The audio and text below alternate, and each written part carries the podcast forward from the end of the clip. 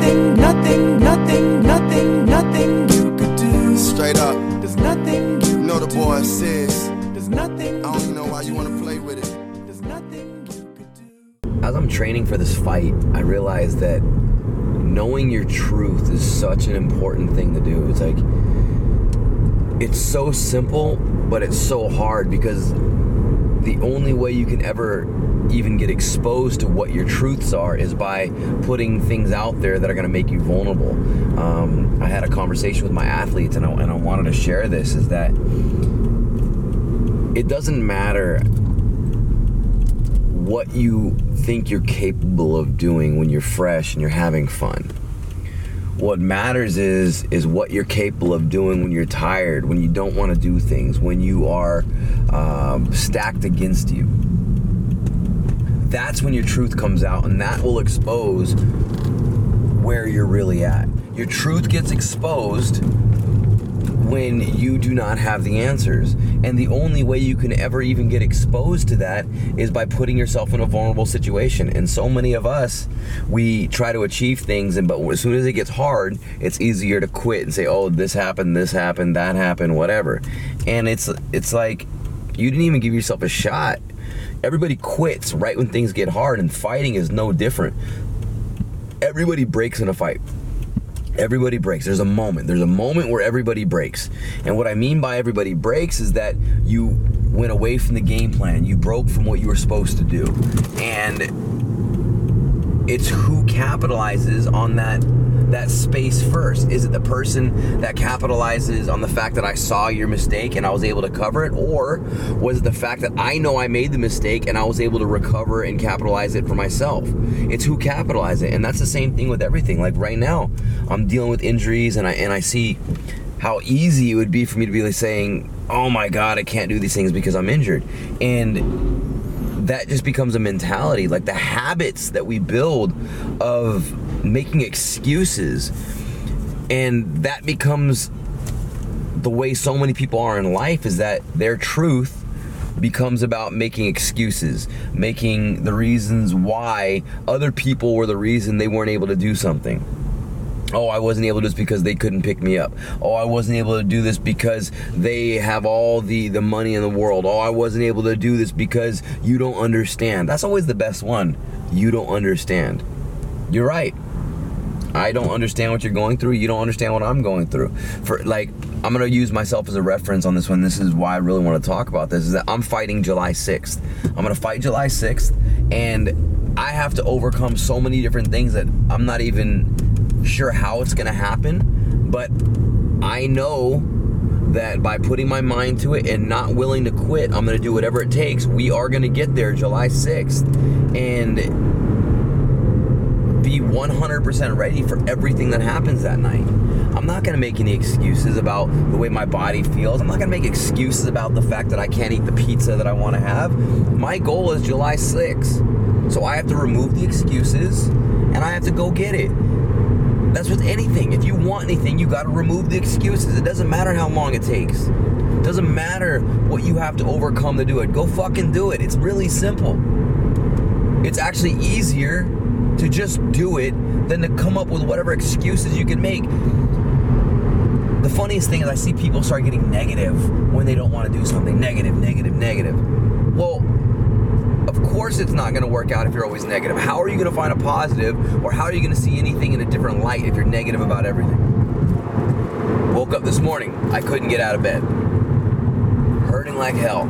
So, what do I do? I went to my rehab place, worked with them, found solutions. Can't complain about it. There's nothing I can do. Champion the moment. If I champion the moment, then it's on to the next, okay? Assess what's happening right now. What can we do for the next moment? What can we do to make the next thing better? I can't sit here and dwell on the fact that I, I have an injury. Okay, it's there. Then what? Look in the mirror. I have to expose the truth of what's going on and then make the adjustments. I'm not afraid to admit that I don't know what's going to happen tomorrow. I'm not afraid to admit that I'm that I'm injured right now. What I'm afraid of is not giving something my all. That makes me terrified to a bone chilling cold. I think that's why I'm so passionate about everything that I'm doing now, is because I am absolutely terrified of the idea of not giving something my all. And so now I, I've built the habits to where everything that I do is about confronting the ideas of why I don't want to do something. Is it, am I doing it because I genuinely don't want to do it, or am I doing it because the idea that I don't know the answer scares me? And if it's the idea of not knowing the answer, then I have to do it because that's not a that's not a valid reason for me not to do something. Um, my opponent that I'm fighting in July they haven't released uh, the name publicly yet, so I, I still can't. But what I can say is this he is the epitome of the, the type of fighter that I don't like to fight. Super tall, super lanky, uh, very unorthodox. I don't like fighting or sparring those guys. It's very hard to deal with. So, do I say no? No, I want I want an easier opponent. I want something easier for me, something that fits what I want. Or do I rise to the occasion, say yes to the challenge of my own fear, and then rise to the occasion and rise above? It's a simple answer. The answer is yes. When I made the decision to stop running from my fears and stand up to them, when things like this presented, it's an easy, easy decision to make. Doesn't remove the fact that it still terrifies me. That's still there. But knowing my own truth of what scares me and why I would not have wanted to do it allows me to find the strength to move forward. I will mm-hmm. never, ever run away from a real challenge that's something I believe I'm running away from because of my own insecurities. That's never gonna happen again. Ever. Spent my whole life doing that. I will never do that again.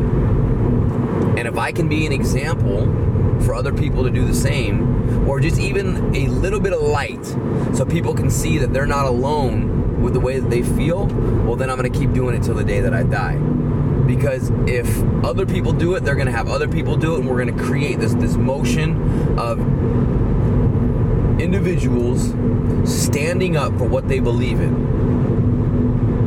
And if you stand up for what you believe in, regardless of what happens, the people will stay behind you. They will stay with you, and you guys will march on together.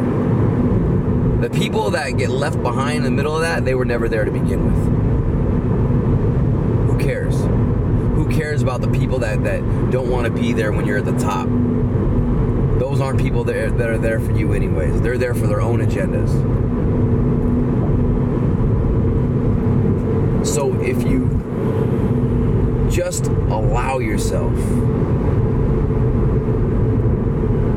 to have a conversation with your own truth every time it pops up because the truth that you have now is different than the truth that you had 10 years ago. It's going to be different than what you're going to have 10 years from now.